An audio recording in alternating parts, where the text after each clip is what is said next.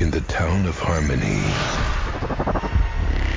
something unexplainable Hello? is happening. Come here, you better check this out. What is it?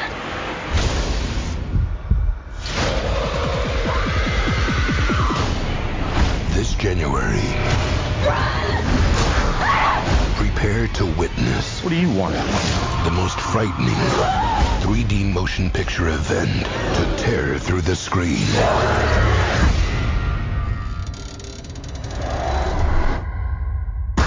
You are listening to Don't Be That Guy, Guide to Sequel and Remix. This is episode 335. I'm Marquise Mike. I am Mike. You are Mark. Welcome to the show.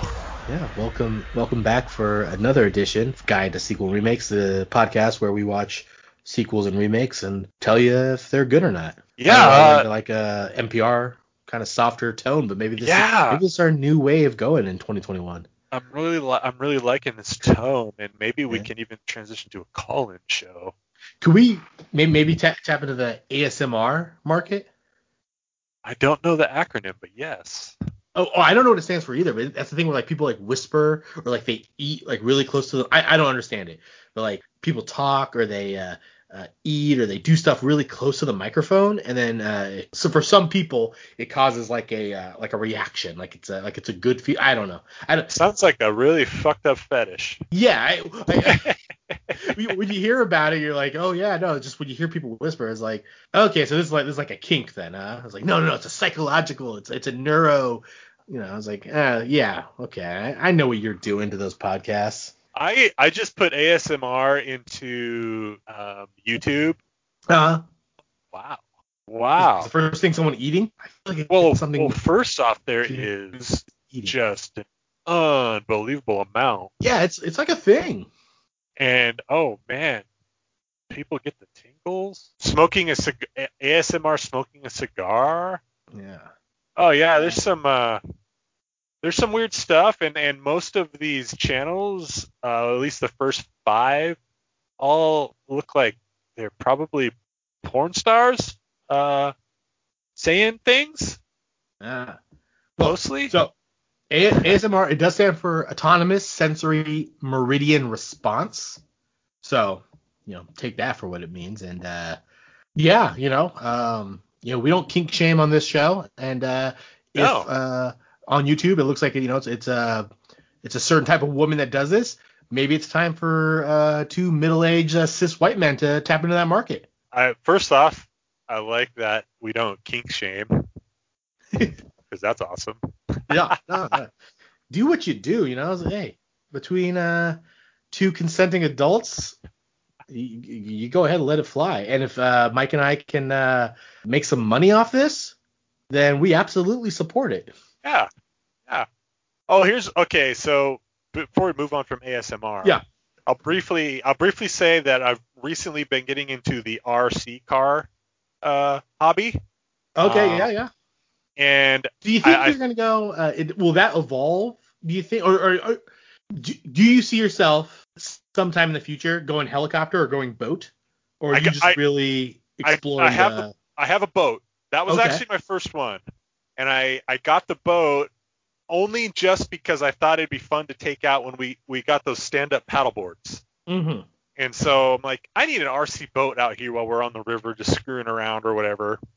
And so I got the boat, and I've always been interested in RC. And then it just it, it spiraled. It, it just spiraled out of control. I got like five RC cars. But I'm mostly into the crawlers, you know, the rock crawlers, so real Okay. slow. And so Yeah. like I was I I went to YouTube and I I put in ASMR, and you know with their algorithms they know I've been watching a lot of RC videos on YouTube. Oh, okay, And yeah. so one of the top returns is an RC truck ASMR. And I bet that sounds awesome because it's just a truck driving around on gravel and grass and leaves and stuff. And I, I bet that sounds cool just listening. Just listening to it. I'm not going to, I'm just saying. Yeah. Yeah. I'm, uh, there- other than that, it's a lot of like ASMR, what males want to hear and stuff like that, which is interesting that it the algorithm decided that's what I want to hear because I don't uh, watch anything else like that. So you know, it's funny. So I I, type, I I wondered about maybe maybe there is something to to the algorithm. So I, was, I type in ASMR. First three, some very attractive ladies. It says ASMR. Four men apartment tour, but then the fourth one down, ASMR hot towel wet shave. Uh, relaxing experience, old school barbershop, and I do watch a lot of like beard trimming, haircut things on uh on YouTube. So So it knows you're- know to- it knows you're a male. That's true. It does know I'm a man, and uh, yeah, I mean it's ASMRs, you know, so it's like like three videos in a row of like uh, of a woman, and then after that, then it's uh ASMR, how to get Brad Pitt's Fury hairstyle. You know, not for me. I'm not looking for an undercut, but okay. Uh, and then you know so, some more attractive women. Then ASMR, the sounds of a beard trim. Oh man, you know, to each his own, I guess. Yeah, I, I thought it for me it would have been ASMR and then eating because I do watch a lot of like cooking things, but Right, No, ASMR, uh, uh, chicken wings on the grill or something. yeah. yeah, yeah. Well, you know, Uh, outside of uh you know later we'll explore this ASMR, uh see what it's all about. But uh till then, uh what do you what have what have you been actually watching? Oh gosh, I got a I got a few movies in, not a not a ton here. Um, let's see. Uh, watched uh, or I should say rewatched Knives Out. Mm. Um, just I mean that's just a fun one. It'd been a while, and I I know you recently watched it, and we were just Yeah, I did that over over Christmas. Gosh, it's it's just good. It's a good movie. Yeah. Um, Good you've done it, and then once you kind of know who done it, it's still just like the, the performances are so good and the movie's just so well written and directed that it's just now it's just fun to watch. Yeah, I'm always like, I I feel like I, I there must be some like East, more Easter eggs and stuff I need to catch. You know, so I'm, I'm I spent more time watching the peripherals, Oh, and, and I still man, there's something with that baseball. I need to know more about that baseball. yeah. Um, and then uh, the last Noir Alley, which was a few weeks ago or a couple weeks ago, they uh, they didn't do one last week because uh, Valentine. He screened a movie called The Killer that stalked New York, and Wow, it is a 19, 1950 movie, and it's actually a timely thing. It's about a pandemic. Uh, the killer that's stalking New York is a smallpox outbreak and it, it's it was kind of fun to watch because it's so timely and it really uh you know you can just relate to it now and and and you know it, it's a film noir you know there's people doing bad things to other people Oh yeah. and and then it's just like then you got oh you got the the killer which is actually stalking the the town which is you know this smallpox outbreak and and then this mass vaccination and it, it's based off a true smallpox outbreak that hit New York City um and they did do this mass vaccination effort I mean a mass vaccination uh, vaccination effort in the uh, 30s and 40s looked a lot different than it is now obviously um, so that that was a, a pretty darn cool movie actually. I, I really enjoyed that. Let me ask you something about noirs. So you watch Noir Alley, and then we we- we're aware of the term. I think we've done a couple neo noirs, which means new noir, right? New Yeah. black. For something to be considered neo, does it just have to be modern, or do you think there's more to that definition? You know, it's it's interesting because um, you know, a lot of the thing with noir is is is noir a theme or is it a style? Um, you know, for me, it's more of a theme. It's you know, there's not really a good a good guy. Everyone's just trying to get over on everyone else. Um, Uh-huh. Lots of bad things happen. Uh, so to me, it's more of a theme. Um, a, a neo noir, you know, I, I kind of wonder if there was a. I, I think there was more of like a time period where the the noir movement kind of kind of uh, Took a faded. break. Yeah. it took a break, and then it, it had a rejuven, uh, you know, rejuvenated in, in the in the sick, you know, the the late '60s. That's Um, how I kind of always looked at the term neo, right? Uh, is Yeah. like, oh, there was noir, maybe we went away from noirs and then filmmakers brought it back or paid tribute to it or homage and now so it was a neo noir. I, I just bring it up because I was uh you know for, for today's movie and it's it's in the show title. We, we you know we did a slasher and uh, I I read reviews just kind of you know see what other people think and uh one reviewer re- referred to it as a neo slasher and I was like I don't think we need that term. Yeah, I don't think we need that one either. Uh, but you know, people Although are I do like to assigning it maybe like- for everything. So Uh, uh, uh neo comedies, you know. Uh, Moonlight, we'll call that we'll, we'll call that a neo drama. It's, it's a Yeah. new drama. that's a new one. Yeah. It's yeah. yeah. So uh, yeah, I was just curious. Uh, uh, yeah, if, if maybe you had more insight on on on the, on the term neo, but yeah, it kind of seems like we're we're in lockstep with that. Yeah, and I yeah, that's kind of what I think it is. It was kind of a rejuvenation of the of the you know the style and the theme and and um, I, I do think there is some like stylistic things too. A lot of light, a lot of dark, a lot of contrast, which you can do in color. Um, Yeah. uh, you know, and and so I, I kind of think that's yeah. that low angle I've always cons- uh, associated with with noirs, where where you're looking up at someone's face. Sure. Yeah. Yeah. Yeah. Yep. A lot of uh, a lot of headlight shots on cars. That's Oh, usually yeah. a pretty uh, Uh, Fedoras. lot, a lot of fedoras, a lot of sweet hats. Yeah. Yeah. Uh, yeah. So watched um a movie. I don't know if this was an HBO Max or what. We just found it and watched it called Irresistible. Um, I think that's an HBO Max. Okay. Steve Carell, um, Rose Byrne is in it. Uh, Chris Cooper, I think that's his name. Okay. Um, kind of a if it is Chris Cooper, a very familiar face. yeah, yep. Uh, just a a real kind of a political commentary. Uh, I guess maybe a, a you can call it a satire, I guess in a way. Um, it's interesting. It, it was it was good. It was you know not great, but you know if you if you're looking for something different to check out and um, there's some funny moments and and it's not a terribly long movie. Um, 2020, uh, directed by Jon Stewart.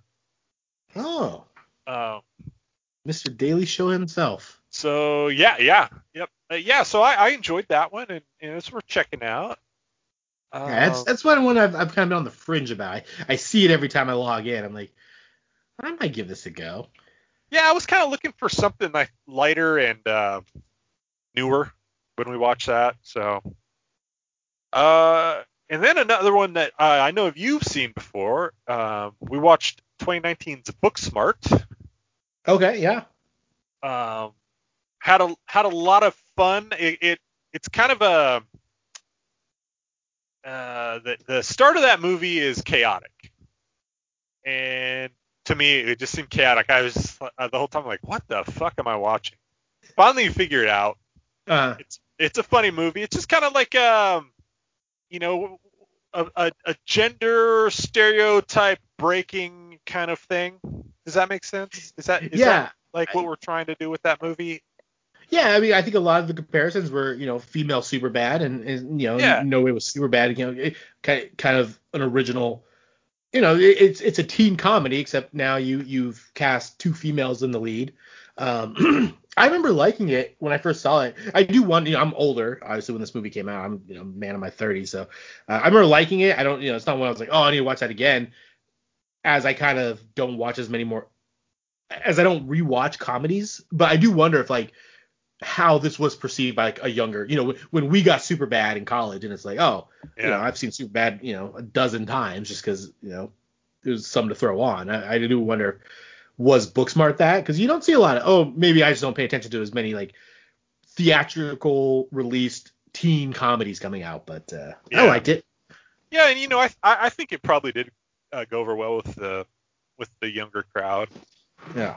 Um, yeah, it, it was it was good, and I and I enjoyed the take on it. I I you know even not only is it like you know breaking this you know the the the, the classic male role of, of the teen movie, Mhm. uh, but you know we're they're breaking stereotypes all over with with with you know you got you know your jock and you got your your class slut, you know these kind of things, and um, I, I think uh, they did a real, real good job with that. You know, like uh, and it seems uh, pretty. I think a po- it sends a pretty positive message. You know, of like you know people are who they are, and doesn't mean they're less than you. Yeah, I, I did like that part. You know, there's there's a scene. Uh, you know, Beanie Feldstein. It, this is the beginning of the movie. It's no, you know, we, we know that. Uh, uh, or anybody familiar with the movie, you know, there, there's some sort of inciting incident. Now these two girls need to go kind of have this crazy party night. But uh, Beanie Feldstein gives this uh, big speech in the bathroom about how like she's worked harder than everyone else, and that's why she's going to an Ivy League school. And then it turned out so was everybody else. Yeah. Yep. Every, It's like Everyone yeah, else they're, they're jocks, they're they're you know perceived you know party people, but uh, yeah, they also get into Ivy League schools. yep. Yeah. Right. Yeah. So I, I enjoyed that, and then um, watched. Uh, I don't know if it's an indie movie or something. Um, I watched a 2020 movie called The Silencing. Found it on Amazon. Oh, and- bet, is that is that Viggo Mortensen on the cover? No, it's it's Nikolaj Coster-Waldau. Ah, yes, HBO's Viggo Mortensen. Yeah, HBO's Viggo Mortensen, and it's kind of funny Okay. that I, I I think I like him. He looks like a Uh, hunter of some sort on, on on the cover, right? Or the yeah. poster. So yeah. So the premise is he, he's like a hunter. Um, his, his daughter disappeared, and it's kind of like a, a murder mystery uh, Ah. kind of deal. Um, I, I I thought it was pretty a pretty good movie. It wasn't great, but it was worth just you know if you just got nothing else, you look for something kind of kind of dark and sinister, and um, I I enjoyed it, and and I like him. That's this is the second movie I've seen that he's kind of the star in. yeah, he did a uh, shot caller a few weeks ago, or maybe a couple Yeah. months ago. Yep. And so I just yeah, I, I kind of like the guy and um and so I hope to to see more from him. Um I, I think he's a decent actor and and uh I I think uh it's this movie's not nothing super original um as far as a crime thriller missing girl thing Mm-hmm. and um, and the, the the title to the movie is I see where they were going with it, but it also was kind of just um, passed over briefly um, Yeah. in in the film. Uh, so, but you know, if you're it's it's short movie too. I think it was only like an hour thirty, hour forty. Worth checking out. You know, that's what's uh, nice about uh, kind of you know if you take anything from uh, uh, theaters being down is you know a lot more things come to streaming, and now anymore I I really don't you know we talked about was that an HBO was um the sequel movie was that an HBO Max release? Was that a theatrical release? Was that an indie movie that just came to HBO and now unless it's like you know like um the little things or Wonder Woman and they're making a big deal or if it's an you know now anymore I'm s- it, they're just all streaming movies and it, it does now I, I'm more open to just like yeah I'll throw this on Yeah. yeah Yep. What's what's it gonna cost me I can, I can look at my phone regardless uh last episode uh you know we, we, we both watched the little things and we kind of held off on doing it uh you know kind of hold off to this week but uh we you know because we don't want to you know it, it just come out Yeah. that was my kind of takeaway of that I, I liked it but I liked it for like an at home movie where I think if I would have I would have been disappointed had I gone to the theater I think yeah, I, I agree with you on bit. that. It would have. but because it was like it was just a Friday night, and you know, me and my wife could just sit at home, order a pizza, you know, watch this little. It kind of felt like a '90s, like it kind of re- felt like a like Along Came a Spider, or one of those '90s bone collector type movies, and so it was fun. But it didn't have to be like some innovative new, you know, new take on anything, or have to completely like blow me away. And I was just like, yeah, we'll throw this on a Friday night. Why not? Yeah. Yeah, and, And it's the new. thing with you know that movie. It, it uh, I I feel that movie is. It's been a couple weeks now. Maybe we can talk a little more openly about it. It Yeah. um it, it definitely like was trying to be this generation seven. I thought, Yeah. and yeah it definitely got some seven vibes. Yeah, and it, it didn't really. It, I enjoyed it, but it, it it wasn't at that level. And no. You know, we've talked about Rami Malek. We won't go too much more into Rami Malek. but Yeah. not only the acting, but his character, I was like, what kind of dumbass? Just like, no, no, nothing believable at all about him ending up out in the middle of nowhere with that guy digging holes. That's all. no, no. Like the Like, that was motivation so- Yeah, that was so stupid. I'm like, this is, and I, and and that's what kind of where the movie kind of fell apart for me. Yeah. Uh, it's you know, I, I liked some aspects of it. I kind of like the um, you know the vagueness of, of, of the ending, and you know, I, I, I did I liked the performances. I, I thought Jared Leto was uh, very creepy He was creepy, You know, yeah. Thought he was as good, guy. yeah. And Denzel's always just good in anything you know on, on screen, but I just kind of thought the the story itself was kind of weak, and I thought the characters were, were weak, and um, you know you you'd like to see a little more when when you you know have like a Denzel Jared Leto crime movie. Just Yeah. it'd be nice if it was closer to seven, where I kind of feel like oh this was more of a um, maybe more of like a Alex, you know, like, like in a Long Came the Spider, where it's like it's fine, but completely kind of forgettable crime thriller. Yep, I, I agree. Is it a neo noir? oh, I don't know. I, I, you know, I, I don't know if it's a, you know, m- maybe some of uh, uh, the decisions. Uh, you know, there, there's a lot of gray area in this movie, but uh, I don't know if it's necessarily people screwing over everybody. Right, right. Yeah. Uh, yeah, and then to round out what I watched, um, kicked it old school, went with another Harrison Ford. Watched The Devil's Own, Ah. 1997. Is that that was a rewatch? Yeah, that was a, uh, no, actually, no, I had not seen it before. Oh, okay. Actually, I had never seen it, and it was kind of just I think it came across like my Amazon feed or something, and I thought, you know, I don't think I actually ever saw that movie, and I at least I did not remember seeing it. And yeah, so uh, yeah, I fired it up, and uh, I mean, I enjoyed it. it it's those uh those 90s um the, the those those 90s cop movies just uh, uh there's like a it must it must be 90 the 90s especially they just don't age or if you have something like an 80s movie or a 70s cop movie they, there's a certain nostalgia that is fun when you watch them Yeah. um but watching the 90s uh like that and then you know watching you know last week I watched Patriot games like man they just don't uh don't thrill but Brad Pitt can really do a good Irish accent Yeah. Oh, well, we, we've seen that in um, uh, Snatch. You know, the, the, the guy can throw Yeah. himself into a character. yeah, but yeah it- it's a it's a I thought it, I think it's a good movie but um yeah not not I, I wouldn't choose to watch it again Yeah. I uh I almost sent you some breaking news last week, but uh, it was coming on. It was it was actually Super Bowl Sunday. And I was like, you know, I'm, I'm gonna give Mike a day before I message him, and then I just forgot. Uh, are are you familiar with a movie coming out called Without Remorse? no Uh, let me let, let me let me just break. Uh, I was gonna because it was like it was a couple of our worlds, our, our recent worlds colliding. Uh, it's it's coming to Amazon April 30th. It's, it stars Michael B. Jordan. It is based on a Tom Clancy novel and written by Taylor Sheridan for Screen. oh it's gonna be awesome isn't it Oh yeah, I'm I, I'm I'm in. I, there's no trailer or anything. I I just saw um the news that it was coming, and uh, there, there's a poster, and that, that that's all the information I got. Michael B. Jordan, Tom Clancy, Taylor Sheridan. so uh, is but it's not a he's not a Jack Ryan he's a different No, character he plays. Yeah, it's it's a different character. Uh, he's uh, I think he's like a marine uh, who's taking down like a drug dealer. Uh, Oh, trying to think what his character name is. Name is um, John Clark. But yeah, it says uh, a former Navy SEAL turned CIA operative seek reve- seeks revenge after his girlfriend is killed by a Baltimore drug lord. Oh man it's gonna be good it's gonna be Yeah. so good So look forward to that April 30th.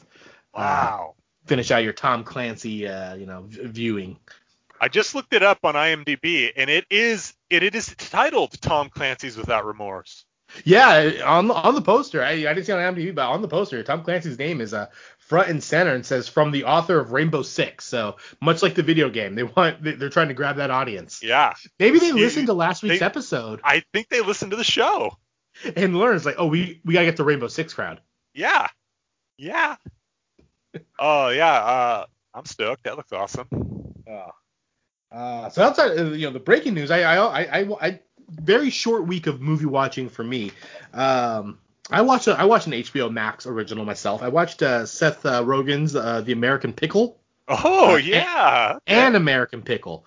Um, it it, it really it, I like the beginning of it, and it's one of those like oh I think they had a really cool con- like a really funny concept, and then it just fell apart at the end because Uh-huh. then it just gets ridiculous, and um, you know the idea uh, and I don't think basically you know Seth Rogen falls inside a batch of pickles in the 1900s and he wakes up in modern day. And I, I think it would have been more fun to kind of explore the like oh look at all this technology kind of thing. But instead it turns into like just a different type of movie um altogether. So it, was it was all right. It, it wasn't my favorite um not as funny um as maybe you'd, expect from a Seth Rogen vehicle. Though Seth Rogen good actor you know? I, I, he's not going to win an award for American Pickle but you know he's, Little he's more- a, A little more range than usual in that. yeah, and there's some emotional, at you know, parts of this movie, and uh, I think he pulls them off, pulls it off pretty well. Uh, did a rewatch. This is on the Peacock Network, uh, so I watched with commercials and all. Uh, I watched uh, 2008 In Bruges. Oh yeah, that you know Yeah, that's I a good did- one for commercials actually. Oh yeah, you know, Because you've seen it before. needs some pacing. So you, you get Yes. a, yeah, get them get a snack or Yeah. So uh, yeah, just uh, great movie. Fa- fan of that movie. Um, and then just one other. Uh, so new new to HBO. Uh, just came out, so you know we won't give too much. Uh, but uh, I watched uh, Judas and the Black Messiah. oh, is that the uh, Black Panther? Yeah, yeah, Okay, cool. Yeah, I want to check that one out. yeah. It's um, not. Oh, I'm trying to find the runtime. I think I think that was my only. It's 125, so just uh, just a tad over two hours. Um, great performances by Daniel Kaluuya and uh, LaKeith uh, Stanfield. LaKeith Uh, Stanfield's coming up, man. Yeah, that guy's. Uh, I, I I think he is the the star. You know, I, if you created act, you know, acting categories of where these guys would be nominated, you know, he's the star of this movie. Um, and uh, he's great. Uh, he, he's really great. And then Daniel Kaluuya from uh, Get Out and uh, Widows, um, he's fantastic in this too. So two lead performances. Uh, it's really what the movie centered, or is really centered on these two guys. Uh, and then Jesse Plemons shows up, and he's always great in everything. So He, he's always a treat, isn't he? yeah, the performances are really good in this movie. Um, oh, I, I am and I learned something. watching that. Yeah. Um, good good watch for uh, you know Black History. Go ahead and learn something. Uh, Yeah, sure. If you're not too familiar, as I was not. You know. Cool. And that's it. Yeah. So um, mostly enjoyed what I watched. Uh, you know, the American Pickle. You know, I, I might have paused it a few times. I, I, I might have ta- taken a couple breaks. um, That one could you use watch- commercials, huh? yeah, that that one could have been on the Peacock Network. Um, I can I uh, mention one thing about that. Yeah. I just checked out that uh, Tom Clancy's No Without Remorse, uh, yeah. directed by the same guy who did Sicario 2. So not just Taylor Sheridan, we got the director involved. Sicario Oh, 2. yeah. So it- yeah. That's gonna be that's gonna be a hit. It's gonna be a hit. You heard it here first. Yeah. You know, I think I, I I don't have the data to back this up, but out of the streaming services, you got your Netflix, you got your Hulu, you got your Amazon Prime. I guess HBO Max, we'll we'll, we'll throw it in there. I'd say those are the big four. I think Yeah. I, I like an Amazon original movie. I, I'm more inclined to like click on that than like Netflix just throwing a but like for every um Triple Frontier, there are th- there's these like uh Beyond the Wire movies, and I'm just like I don't know if I'm gonna click on that. Sure.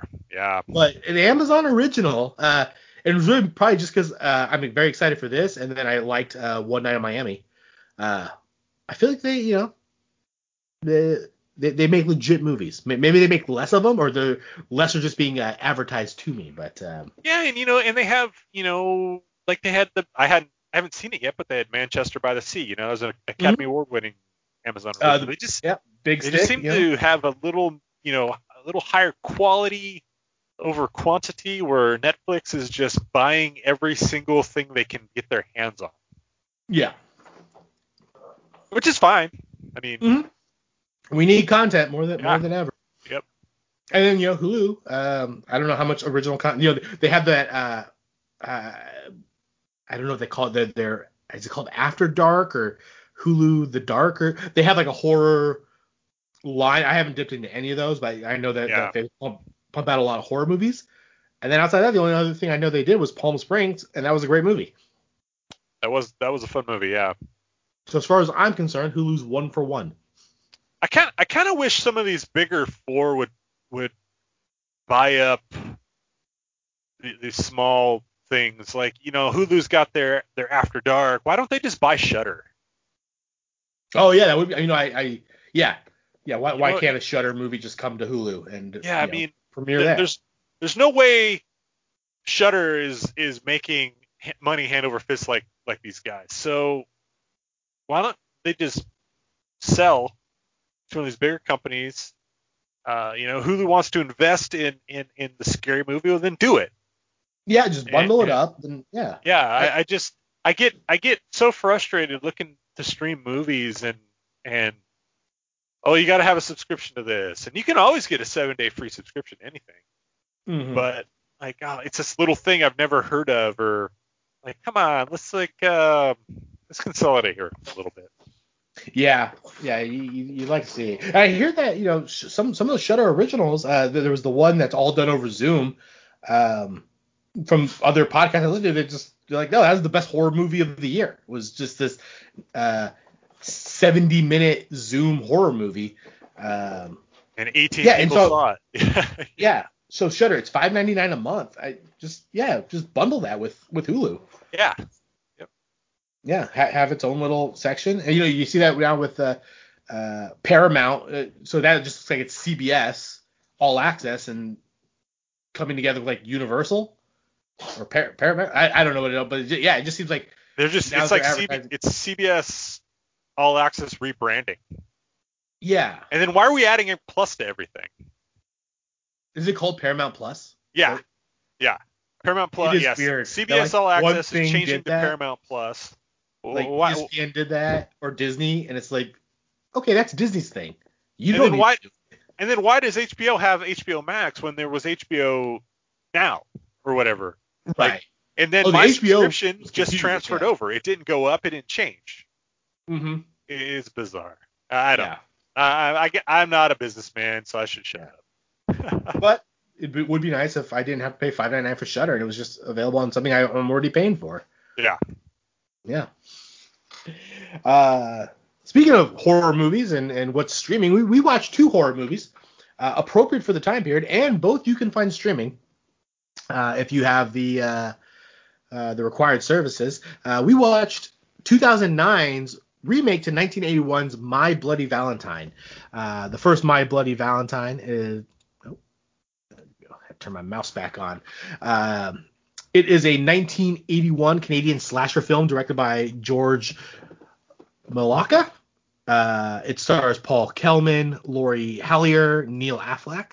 Um, it is. Oh, so you might notice some changes this week, Mike. Uh, Okay. Nothing drastic. I didn't change the, the whole aspect of the show. I'm gonna give a longer synopsis. You just jump in whenever if something. Um, yeah, I'm not gonna do spoilers or anything. I'm just gonna read a longer synopsis, and if, if, if anything uh, strikes you, just interrupt me. Okay. Is Neil Affleck related to Ben? I didn't do research, but it doesn't look like it because uh, this is it. This is all he does. What about Casey? He might be related to Casey. He's Casey's brother, but not not not related to Ben. Uh, so in the town of Valentine's Bluff, a Canadian mining town, uh, Mayor Hanniger reinstates the traditional Valentine's Day dance, which has been suspended for 20 years after an accident, which uh, where two supervisors left several miners in the mines to attend the dance. Um, there was an explosion, it trapped the miners, and uh, Harry Warden, the only survivor, resorted to cannibalism to survive and went insane. Uh, the next year, he escapes his mental institute where he was. Um, right, he he escaped a mental institute. Is that what he did? Um, what in the original? Was there? Yeah, in, in the original. I'm trying to think. What he, so he comes back a year later. Um, we'll kind of get this when we talk about the. Re- yeah, the yeah, he was. Yeah, he was in a mental institute. Yeah, okay, because he, yeah, uh, he- he survived the ordeal. Yeah, yeah, yeah. Yeah. So he goes insane from having to resort to cannibalism. A year later, on Valentine's Day, he breaks out of his asylum and uh, kills the two supervisors who left him there, uh, and then vowed that further attacks would occur if the Valentine's dance ever happened again. He really blamed the Valentine's Day dance. Yeah, for, yeah. So so for what he, happened he was pissed at the supervisors, but I mean, y- you know, that's a that's a pretty uh, it's a pretty woke uh murderer. You know, he saw the greater picture. It wasn't just Yeah. these two guys. It was the it was the it was the celebration of Yeah. of the Hallmark uh Hallmark invented uh holiday. Though you know, I feel like Harry Warden was okay with like giving out cards and candy. It was really just the idea of dancing. he it was you know Harry Warden could have been in this or he could have been in Footloose. You know, Yeah. could have been John Uh, Lithgow.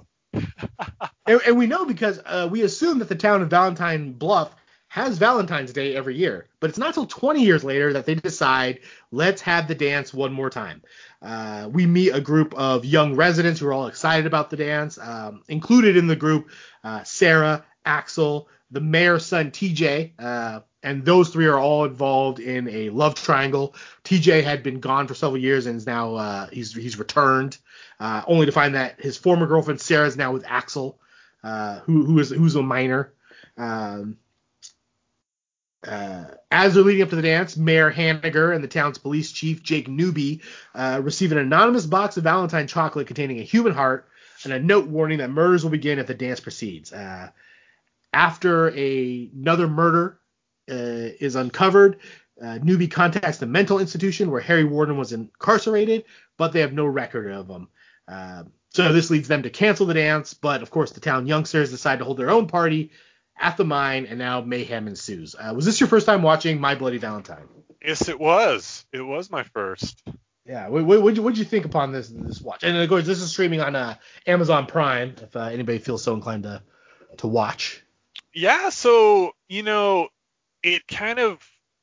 Uh, I, I was really excited to watch it after you know last week we talked about what we were gonna do, and I watched the trailer and I thought, wow, that looks just fun. And it it to me it, it was fun. I wasn't expecting it um to be so so damn bloody. I mean it it is And brutal. it's right there in the title. It, it is brutal, it but I mean surprised you. Yeah. yeah, I mean watch you know watch Halloween and, and Friday the Thirteenth and and you know these slasher movies and they are not near the, as gory as this movie I thought. Yeah, I, I'm curious. So one of the so this became a kind of a cult classic, uh, and one of the reputations it got is that this movie was heavily edited by the MPAA. I'm curious what version we saw on Amazon, or is it even bloodier if there's some sort of uncut version? Uh, I have a feeling that there. I would actually be interested. I'm not usually one for director's cuts or whatever. I don't care that much. mhm. Um, I wouldn't mind seeing some sort of special edition uncut of So, well, so if you're so Scream Factory just released a, a steel book on Halloween or uh, Valentine's Day of 1981's My Bloody Valentine, and one of the when you go to the website, it is it says the full uncut version. Uh, oh, I wonder how much longer it is and what. So I it was nine minutes were cut from the original version. Ah, that that's um that's a lot. Yeah, yeah. You know, you see a director's cut, it's like ah, you know, additional scenes. It's like well, it accounted for like two minutes. You know, it, it it's shortening up certain scenes, but nine minutes of and if if it's the nine minutes that were cut, that's a lot of that's a lot of gore and violence to cut from a movie. Yeah. You know, you know, a, a death scene lasts all of like ten seconds in a movie, to, so to cut nine minutes seems uh seems like a lot. That that is a that is a lot and and this movie had some uh, had s- some pretty pretty righteous uh uh creative kills. Yeah, you know, 1981. Um, I I, I also kind of like really like this movie. You know, maybe the acting wasn't great, the story was kind of whatever. Um, I it's funny it's, it, that this and it's the remake are called My Bloody Valentine. When really it's like this is a mining movie. This could really be, be about just miners. you could take the holiday out of this, and it's Yeah. really, uh, the killer himself is is very cool looking. Uh, he's right up there with a Freddy Krueger or or a Jason Voorhees. Like the miner outfit. I really, li- I really like the miner outfit. I, I like the headlight on all the time. Yeah, uh, pickaxe. You know, he he has his Yeah. weapon. Um, his, his main go-to weapon. Uh, but then And it's got a Darth Vader vibe, you know, with the breathing. yeah, the heavy breathing, and then uh, it has a lot of creative. So this is 1901. Friday the 13th came out 1980. Um, this really just kind of knew what it was and says, yeah, this is a slasher movie, and it's really about the creative kills. Um, Yeah.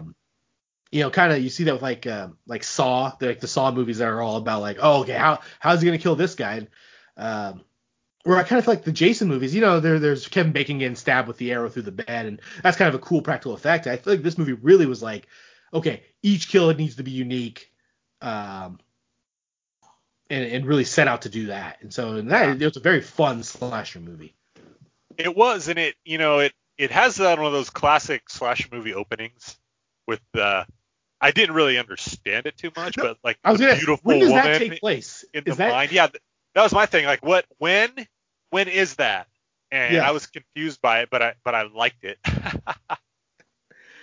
um and and you're, you know, the acting wasn't wasn't spe- it wasn't spectacularly acted, but um, it it kind of it was a B movie, and they knew it was a B movie, but they didn't like camp it up. Yeah, and, you know, and the acting wasn't great, but there is something about these styles of movies I really like, where I just feel they, they feel so like gritty and like homemade. Like you, Yeah. you know, the budget wasn't huge on this, and it just these type of movies have a feel where it's just like they got a director, they got a crew, they got some local actors, and everyone's just trying their best to make a really good movie. And I, I, I like that feel. Uh, yeah, that's exactly. You're right. It, it has that yeah, that feel exactly. Yeah. Yeah. Uh, yeah. So uh, flash forward, 2009. it- It's cold hit. We're we're in a we're in an era uh, where we're really seeing a lot of horror remakes, and we, we've done a couple on the show. Um, this is an era. I think Texas Chainsaw Massacre might have kicked this off, but you know we get our Nightmare on Elm Street remake, which we've done. Uh, Friday the 13th is is remade during this time. We're getting a lot of um, lesser known remakes of the 80s. This is where we get like uh, Prom Night, Stepfather, The Hitcher. Um, you know, Suspiria comes out in this time, or not? Sus- yeah, Suspiria. No, what was the Shia LaBeouf movie? Uh, Suburbia or Suburbia, which is kind of like a rear window. no, which, not you know, that- Suburbia. It's a but is it called Suburbia? gosh, I can't remember. yeah. We liked it. Go back and check out the episode. yeah. uh, yeah, and, and I, I've kind of dubbed this the you know the MTV remake uh, of, of horror movies, and My Bloody Valentine gets um, tossed in there. Had had you seen this prior to doing it for the show? No, I have not. Do, do, do, does it have any reputation? Do, do you know? Did you know anything about it going in? I I knew it was on the uh I believe it was the tail end of the big 3D movie push.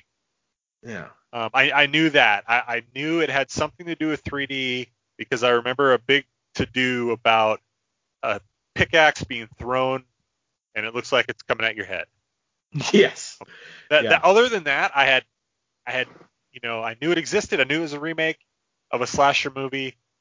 I knew it was in into theaters in 3D and it was kind of on the cusp of uh you know the the, the tech companies trying to push uh 3D televisions and stuff because that just wasn't happening. Right. Um, yeah. So 2009. Um, the film was so the official title, My Bloody Valentine 3D. Um, it was the first R-rated film to be projected in RealD technology and to have a wide release. So Um, it was at the beginning of the 3D push. This probably comes after like the action movie 3D. And, you know, I think maybe uh, during that time 3D was maybe more PG-13. You know, they, they wanted a lot of people to attend, more families. Maybe this was the first R-rated where there's like, yeah, no, this is just for a, a select audience. Because this is the same year Avatar came out in 2009 too.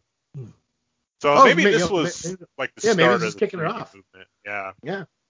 I don't want to jump too far ahead of my questions, but um, I mean, better movie, Avatar, My Bloody Valentine 3D. You know, we're, we're gonna find out. We're, we're gonna go through it. uh, excuse me, I gotta, gotta drink some drink some more drink. All right, My Bloody Valentine, 2009. Um, it was directed by Patrick Lussier. It stars uh, Jensen Ackles, Jaime King, Kerr Smith, uh, Kevin uh, Kevin Tighe.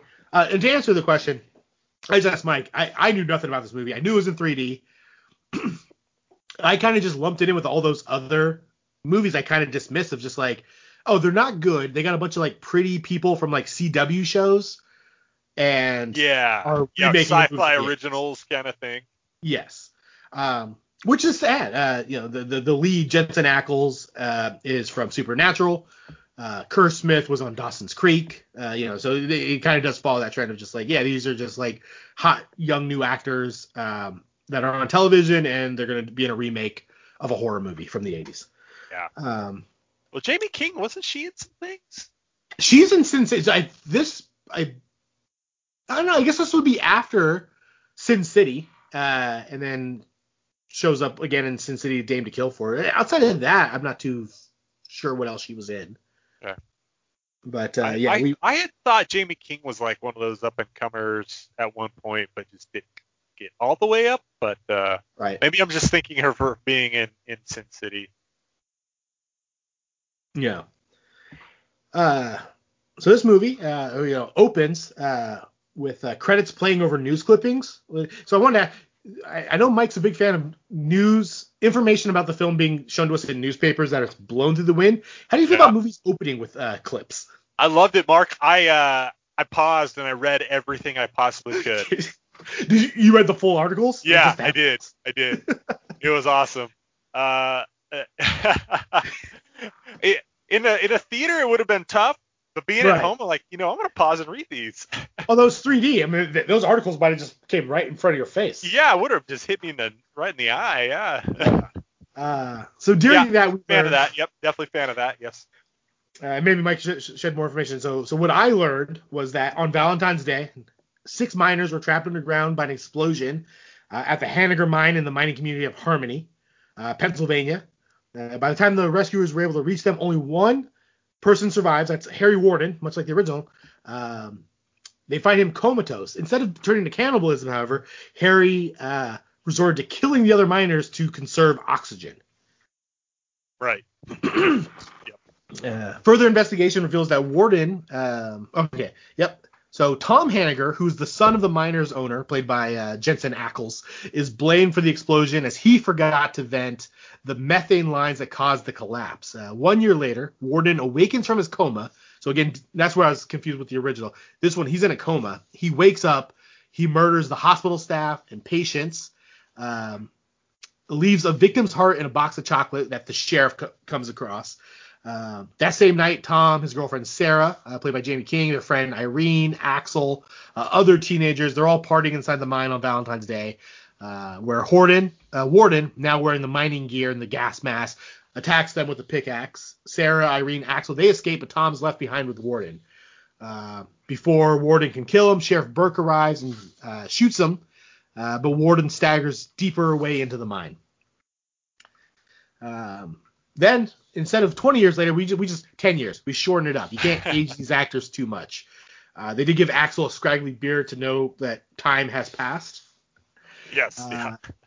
Tom returns to Harmony uh, after his father's dies. Um, he's selling the mine, which angers uh, Ben Foley, who's the mine manager.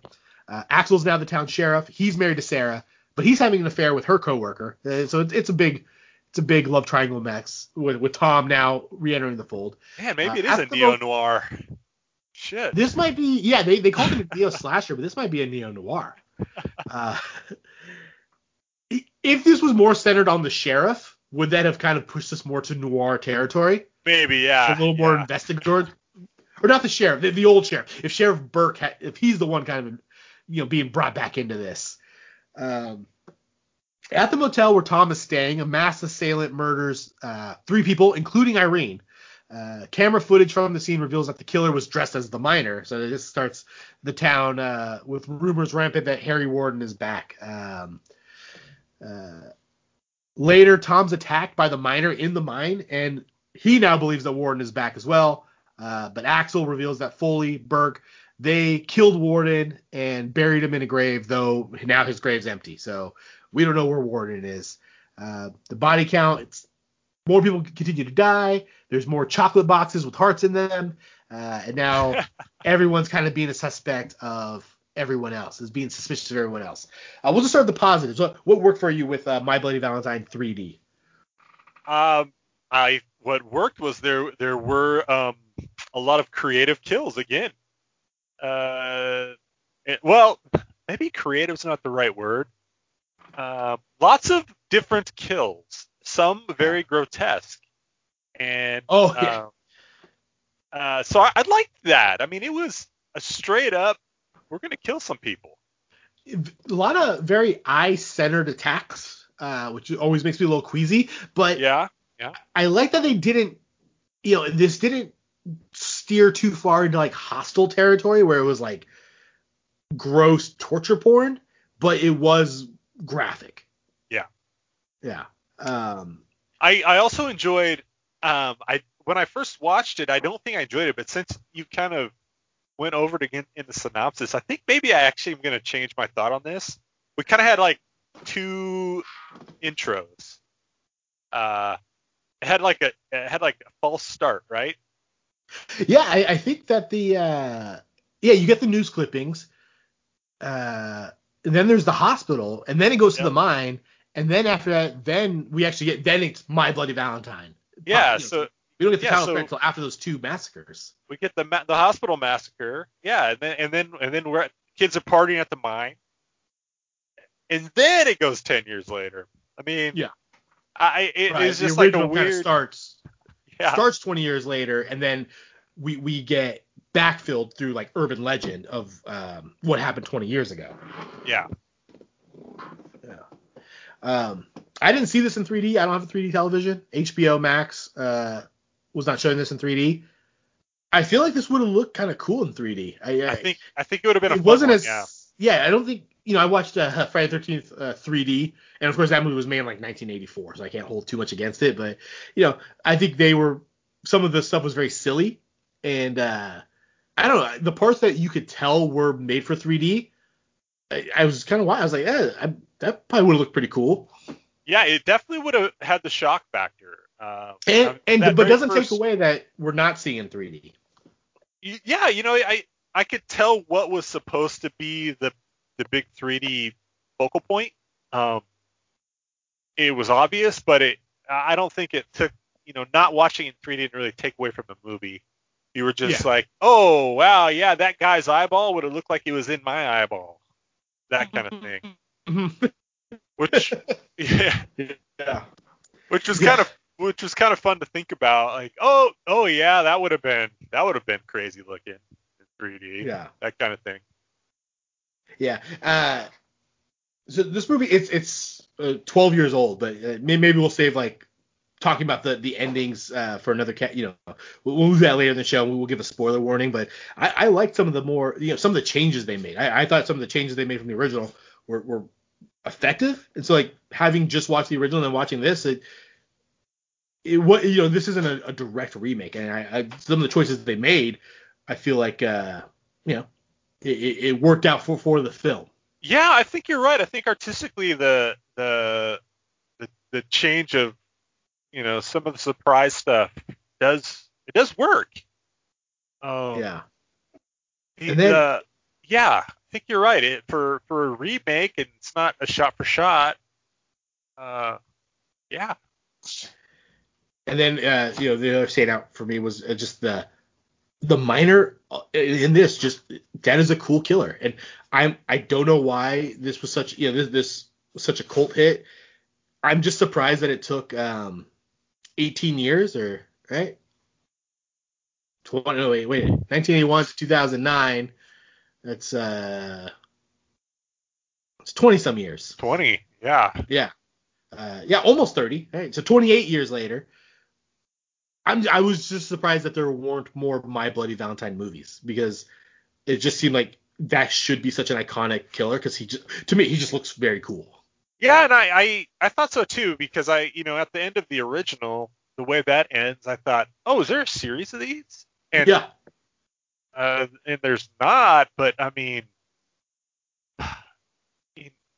that you know it, but at the time too you know you your your slasher villain scene may have been saturated was there room for another one Yeah, yeah, you're right. Maybe you, you know you don't have as much. Um, you know, now we get so many movies where yeah, you just get a Saw every year. Uh, you know, they just like pump these out, and and now and now you have streaming too. So you know, now if they want to make a My Bloody Valentine, this is the thing. Shudder could just put these out every year, yeah which will eventually will be owned by Hulu, and then we can see it on Hulu every year. Uh, but uh, yeah, maybe at the time, just you know, there wasn't that direct to video market, and so just maybe not room for you know, you had a Friday the 13th coming out every year, and then so it's like, well, how many sequels back in the 80s did you want to see? right Uh, who knows? Um, what uh, what didn't work? Um, honestly, I thought I thought there was some gratuitous nudity that was unnecessary. Uh, I don't think that would have played off well in 3D. Um, and I, it was just it just kept like going on and on. I, you know, I, I I admire the human body like any other person, but uh, so enough was enough on that. oh yeah, uh, the actress uh, Betsy Rue, gorgeous. Looked like she she did her um, exercises.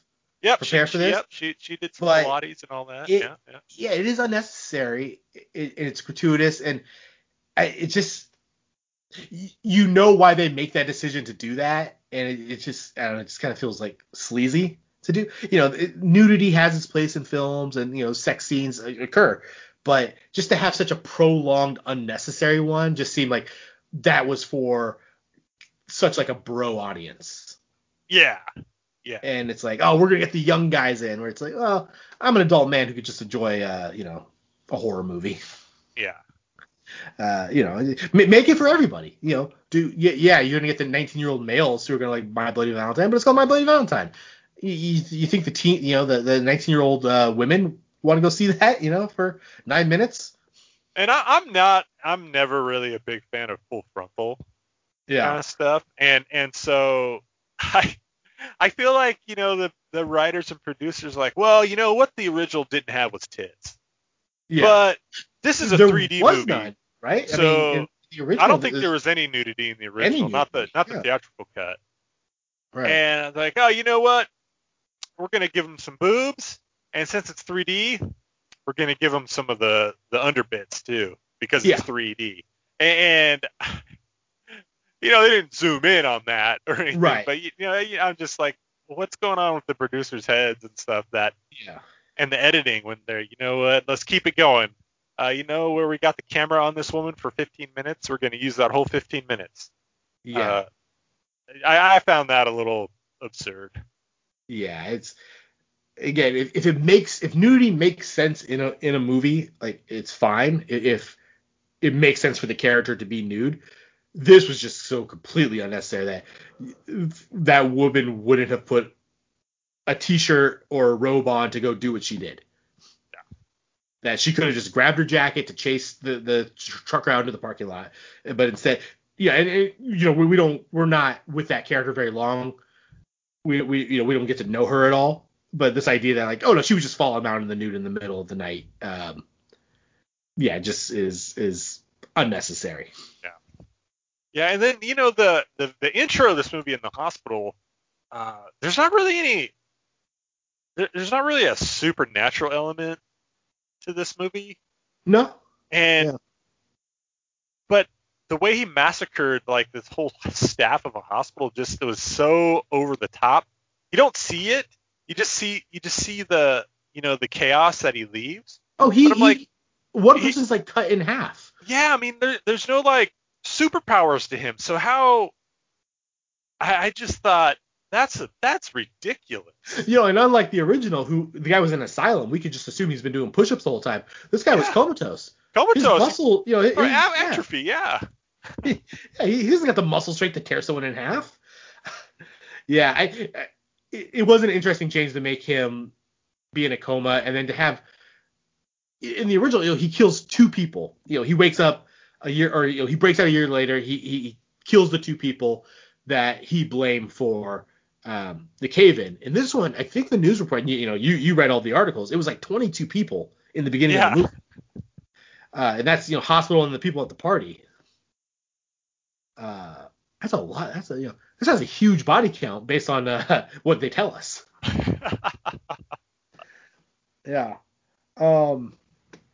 I you know, this movie uh, there, there's a lot I liked a lot I, you know the, the, kills I really liked I I really dug like the last 45 minutes of this movie um, one thing I really liked from the original that I wish this movie had was I I just liked all the characters from the original uh, I just gotta feel like they're like yeah these were just these are these are young people in a small town who just want to party uh, there, there was a little more humor uh, yeah you're right one.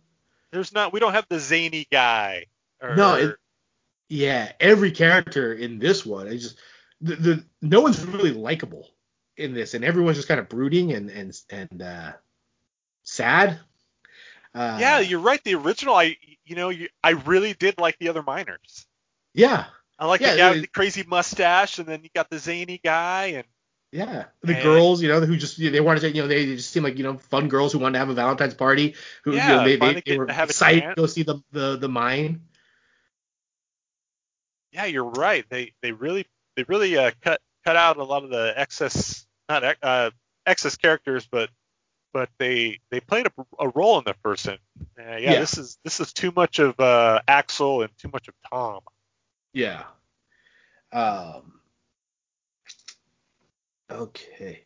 Oh, okay. So I'm going to combine two questions. So normally I'd ask you, what does this movie do better? What does this movie do worse than the original? this this is gonna be the section. There's no title for this section. This is this is we're here. We're just gonna talk about the changes from the original, and we can just say what worked and what didn't work. So instead of uh, putting into one. Um, and so maybe this is kind of where we can talk a little more spoilers. So uh, if you don't, if you just want to see My Bloody Valentine 2009, maybe maybe stop listening because now we're going to talk about the difference. I think one of the big differences was, um, well, I'll start in the beginning. They they change it. They, they they take out the dance element and it seems like such a minor thing, but I kind of wish this one had a dance element, and maybe that was kind of more of the what I enjoyed about the first one of like the characters just having fun. Um, I think they needed a Valentine's Day dance. Yeah, the, there was an actual reason for the murderer to to murder. Yeah, it's uh, it's a silly reason for the murderer to murder, but at least he had a motivation. Yeah, he he had a reason. He just didn't reappear because. Yeah. Um, if the first one was, uh, you know, I consider more of a mining movie than a Valentine's Day movie. This one is definitely more of a mining movie than a Valentine's Day. This this one really has nothing to do with Valentine's Day at all. Yeah, the town's not called Valentine Bluff anymore, right? It's no, yeah, it's called uh, Harmony. And it has nothing to do with Valentine's Day, right? I don't Except remember. for some hearts in chocolate boxes. So there are some heart-shaped boxes, yeah. Yeah. So uh, you know, Axel's having an affair with Megan. Megan gives him a box of chocolate because Valentine's Day is coming up. Yeah, that's right. That's and it, isn't there? yeah, that's it. Uh, uh, you know, Ma- Megan dies in this film, and then uh, you know we kind of get her, you know, her kill or the aftermath of her kill. And it's kind of, you know, kind of a cool reveal of like her body, and then the, you know, be mine forever written over, over her, her body. Which, if this killer was more Valentine centered, I would get, but it made no sense for the miner to do that. He's a miner. Yeah. Yeah. I, I, it's called My Bloody Valentine. I just wish there was more um Valent- it was more Valentine centered because also the hearts in the box don't make any sense for, for this for Harry to do uh or for anybody to do. Yeah, that's yeah. Um, Valentine by title only. so I guess of the so in the original movie, and so full spoilers from here on out. Harry Warden is the guy who killed the supervisors. We find out that Harry died. Harry's missing from the asylum, but then we find out later Harry died, and the actual murder is Axel, who was a young child of the supervisor. Uh, so it's kind of a who done it, though. And really we have no reason to suspect anybody but Harry Warden because that's who they're telling us it is. Yep. And in this movie, they make it very they, they tell you right away, no, no, Harry Warden's dead. Now you may suspect, oh, but maybe he didn't die because they go to his grave and he's not there. But right away, we're, we're kind of led to believe like it's not Harry, it's somebody else. So I feel like the new one is more of a, a who done it, which I actually dug that we get that information sooner. That oh, it could be someone else. Yeah, you know, and uh, I I agree, and I think they did a they did a really good job at pointing to different suspects. Yeah, throughout, you know, throughout the movie, yeah. Yeah, you think it's Tom. You know, he he comes back. This is when the murders start. You think it's Axel just because uh, he he's the piece of shit throughout the whole movie. Uh, Ben kind of has his, you know, Ben Foley. Uh, he's very mad that the that the mine's going to be sold. Yep. Um, yeah, there's just a few people you can point at. Um, and then uh, you know, I guess you know, when the ultimate changes from the original is they they switch the killer. Uh, in, in the original, it was Axel, and in this movie, you find out it's it's Tom's the killer. And I actually really like that change. And because it, it's a remake, so you see the original, you kind of go in like, okay, I know what happens, and I like that uh, it was different. I, I agree. I think that was a, a very good, smart move on them to. I mean, I, I'm not sure how many people went to see this that I, I'd like to actually see actual numbers. Of who went to see this that had actually seen the original? Right. Um, but yeah, If for those had it. people to kind of to kind of pull a little switcheroo on them, that's it, and it worked. It worked really well. Well, and so if, if you saw the original, you, you you think it's Axel, and then if you didn't see the original, I still think you you think it's Axel. Yeah, uh, which is a nice move they did is that he's kind of, well, I mean, I guess Sarah, this movie really doesn't have like a lead character or like a, a, a lead hero. I, I guess it's Sarah. She's, you know, she's the, you know, the, the horror movie final girl, but we don't actually spend a lot of time with her. We time with her. We spend more time with Tom, who turns out he's the killer, which, which is also just different to like, we think he's the hero of the movie and it just turns out he's been the killer the whole time. Uh, and in a lesser movie, I I didn't have high expectations for this movie, but like the last 45 minutes, and then when they're in the mine and you find out he's the killer, I I thought that was actually very suspenseful and kind of compelling. it was. There was guns pointing and and all Yeah. kinds of. I think you know Axel's doing a great job Uh, when when Tom starts freaking out that Harry's there and he's like shoot him and Tom just kind of points the flashlight down the thing. We don't see what he's looking at and he just kind of shakes his head no. I was like this is this is good. it was it was a good a good climax Yeah. for sure. Yeah. Were there, were there any other changes from uh, from the original that, that that either you liked or you didn't like that they, they decided to go with with 2009? Um. Yeah, I mean, not nothing not to add. I I know it really not having like a centralized like dance or party or Valentine's Day celebration really did take away from the the remake. Um, because that was a, such a a fun part of the original. Um, Harry stalking the the ta- the old lady who's helping put on the the party, and he turns all the Valentine hearts upside down in the laundromat. And there, there's just some really cool little touches in that movie. yeah. Um, but to just almost like throw it aside, throw some heart-shaped boxes out there a couple times. Um, that that was a that was a bummer.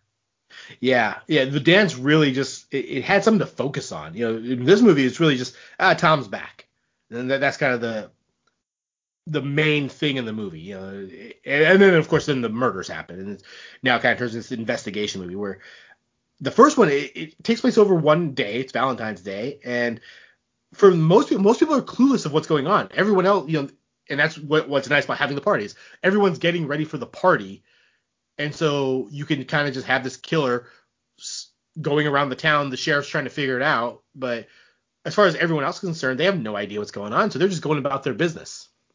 I yeah, another change too was was making Axel the sheriff. Right. and I and I think that kind of that might help kind of red herring him as a possible suspect. Uh, Um,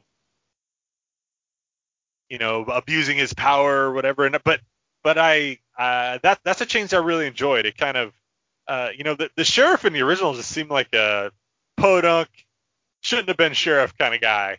right. Uh, so having the you know if you, a small town you got to have a sheriff character and having him be one of the the main characters and a possible suspect just was a little better I think. Yeah, yeah, and not just have him have him still working in the mine ten year ten years later. Yeah. Yeah, I did. You know, not not a change, but as far as uh, you know, just being a remake, I I did like you know. So this movie does it, it's more it's more modern. There's cell phones. It takes place in 2009. Um, there is a, some nice uh homage to the original. Uh, the the laundry killing. Uh, Yeah, that's yep, that was the they kind of just reused that in, in, in a yeah. different way, you know, to to a different person, but it just showed up, and then uh, uh, Sarah going through um, the lock. I don't understand the laundry system, but I, I did like the clo- you know that that happens in the first one with, uh, with with a different girl. She's going through, and all these clothes are falling from hooks. Um, Sarah kind of goes through that, and it's kind of the same thing happens.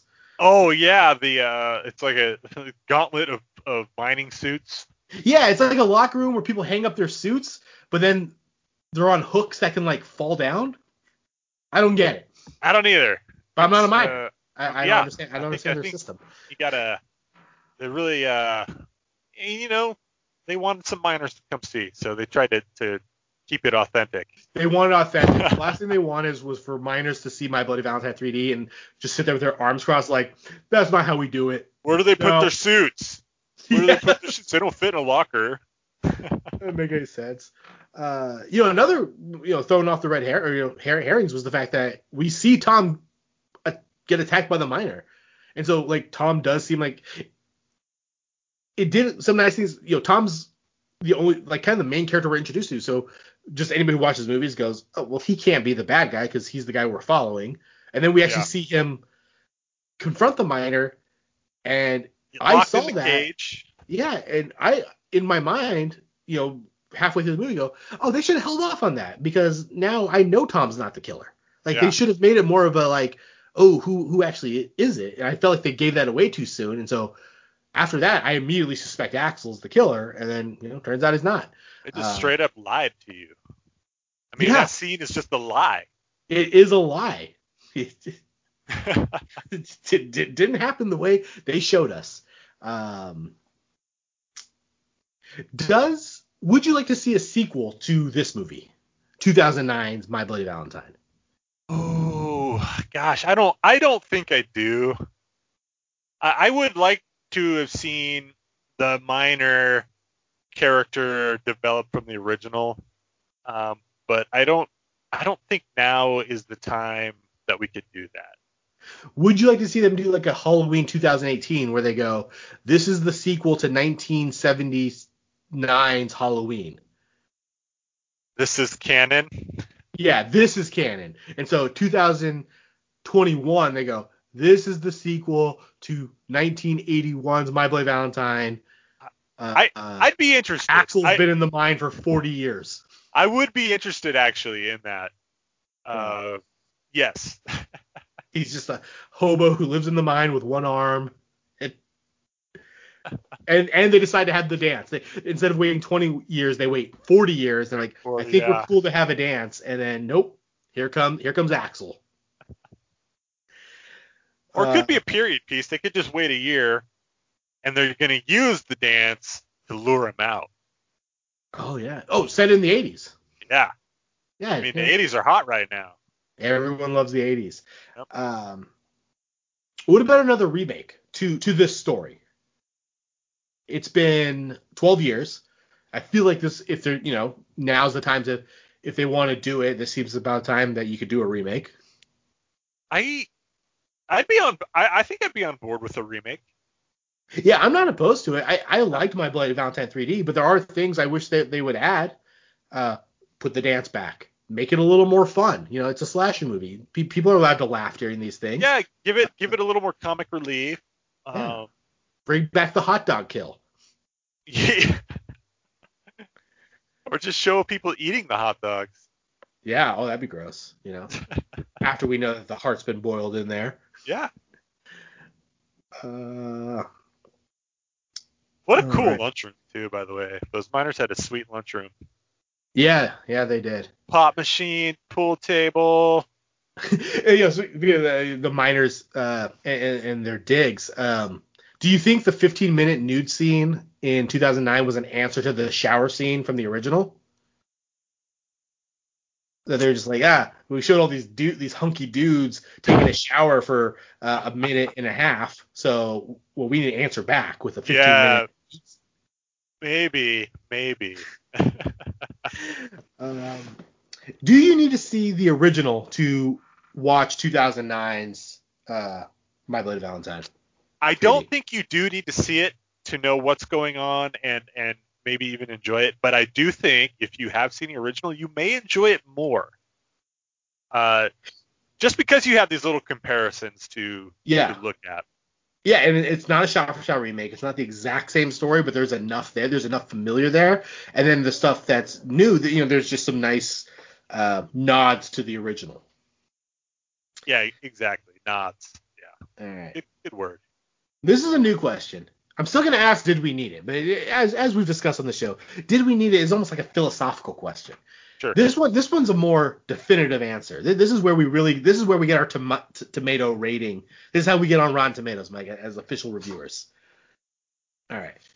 You've seen My Bloody Valentine, 1981. You've seen My Bloody Valentine 3D, 2009. You're gonna rewatch one of these a year from now. Which one are you picking? I'm picking the original. You're going original. Yep. A- Any, any re- just enjoyed it more? Is there? I, uh, I I enjoyed it more. I enjoyed all the all the characters, and I I think you know I I just can't get over that ridiculous nude scene in the new one. I, I just you know nude a nude scene in a horror movie is it's almost like tradition, but that was just just uh, distracting for me Yeah. and I, I like the original for uh, the the straight up reveal at the end, and not like I enjoyed the, I enjoyed the new one too, but the just now we gotta we gotta cut to this montage of what Crazy Boy was seeing when we were seeing this. This is what he was seeing. Yeah. Um, it- it's just such a it's it worked, but it was it's cheap to me. yeah.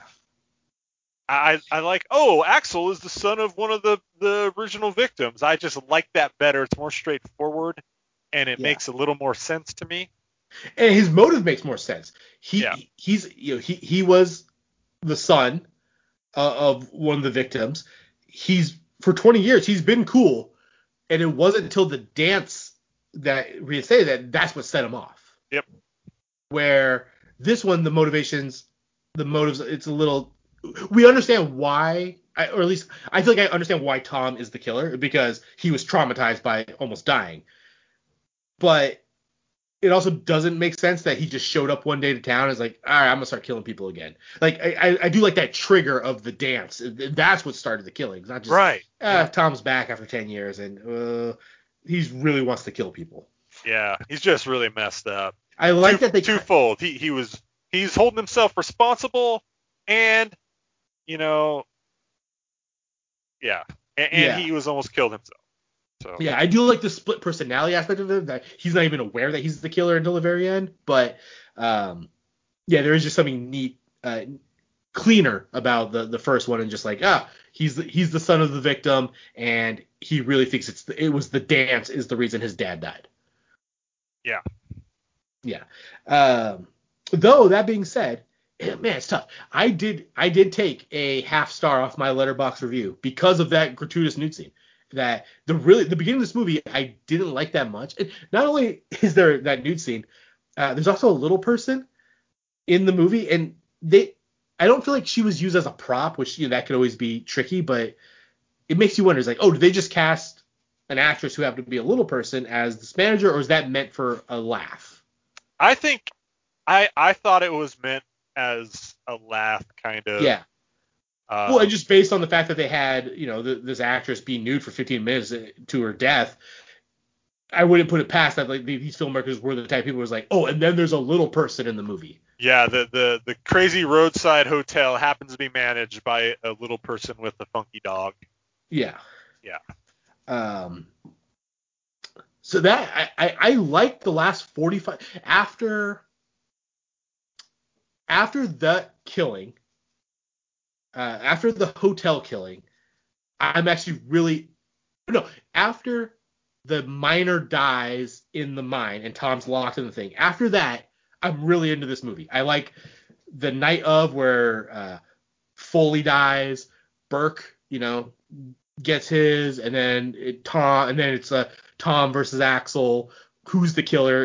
It- at the cabin. But if I am putting one of these on, I'm probably with you. It's going to be the 1981. It's just start to finish a more enjoyable movie. Um, it's a more fun slasher movie. Yeah, and it it just kind of has a it's like the origin the the originality of it is is you know what's gonna take me back. Yeah. Uh, and then finally, My Bloody Valentine 2009 uh, 3D. Did we need it? I'm gonna you know I'm gonna say yes we did. Um, just because I think it for for what it is, uh, campy, bloody, action horror, it, it, it did it did its part just fine. So yeah, in 2009 they needed some 3D crazy bloody movie. Why not?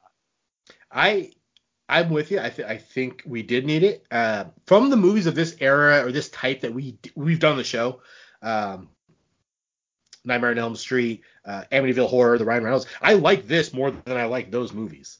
Um, and this is in a time period where we're getting a lot of these remakes. And as far as I've seen, this is this is like the best version of what those movies could be.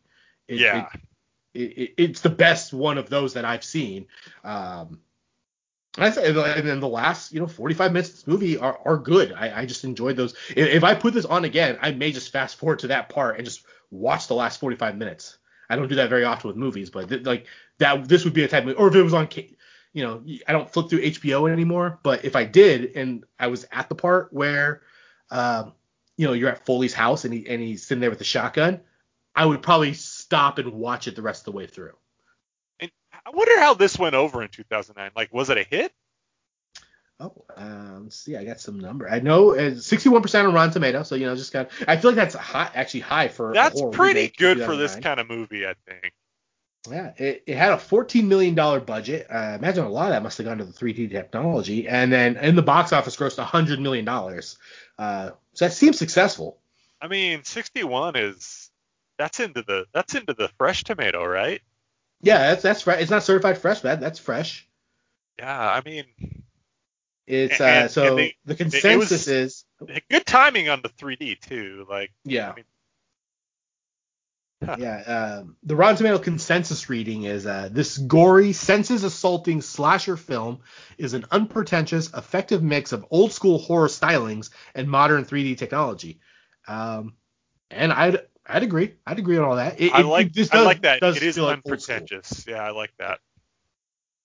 Yeah, I don't I don't think they're trying to do anything smart with it. I don't think they're trying to make a statement. I don't think they're trying to reinvent anything. They're just like, no, this is this is a neo slasher. We're, Yeah. This is a throwback to the 80s slashers.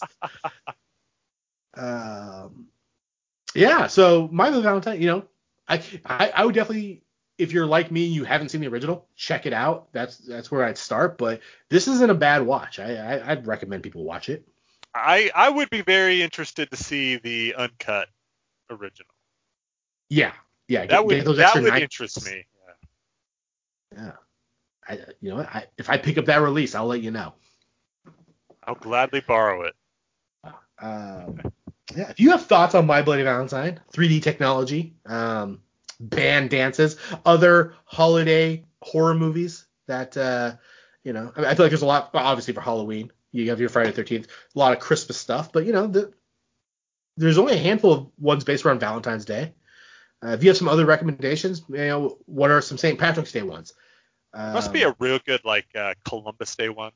yeah, yeah, good Columbus uh, Columbus Day one, maybe a good Arbor Day. You know, you don't see a lot of Arbor Day. Um, Earth Day, that seems like a you know horror movie. You know, uh, very very health conscious uh, uh, green killer kills uh, people who don't recycle. Oh, it's that M Night Shyamalan movie. Uh, oh, uh, the The happening. Happening. Yeah. Oh man, he's still at it. He's still he's still at it. That, that new movie was it called? Is it just called Old? His, yeah, the, I think the new one looks cool. One looks Yeah. good. Trailer has been I've been tricked by him before. He had a funny. Uh, I'm trying to find the thing. It said from. Okay, so it used to be right. I'm not. It, it was from the Twisted Mind of M Night Shyamalan. Is that is that right? Uh, yeah, I think so. Okay, so this one says a new trip from writer director M Night Shyamalan. I wonder if he's trying to get on like like, like a Spike Lee joint. This is this is a new trip. Like we get Oh. it. Shyamalan, he makes trippy movies. Take you on a journey. Yeah, this is this is, this is, a trip. Get ready get ready for some Shyamalan, some twists and turns. Uh, yeah, you can email us at dvtgpodcast@gmail.com. Dot com. Find us on Twitter, dvtgpod, Facebook, Instagram. Um, we're there. Uh, social media. Um, you know, you, you, you can find us anywhere. Um, iTunes. Uh, not what is Google Pod? Do Google Podcast? Is that the Uh, uh, Yeah, we're on we're on Google Podcasts. Google Podcast, uh, I think, it's formerly of called, Google I think it's just called Google Podcasts. Yep. Yeah. Yeah, Google Yeah, Google Play service is gone, but Google Mm-hmm. Podcasts still exists. uh, Stitcher, all, all your podcast platforms. We're on there. You can uh, you can rate, review, share, share with a friend. Um, we don't have the next movie lined up. I, I've really been racking my brain about trying to keep with a theme of Valentine's Day, and you don't see a lot of lot of remakes uh, or sequels to to, to this particular holiday. So, uh, Mike and I, we'll we'll we'll, we'll, t- we'll wrap off here. We'll we'll get something uh, lined up. Um, till then, it's been uh, don't be that guy. Guide to sequel and remakes. Like a pickaxe through the head. Nothing says date movie like a 3D ride to hell.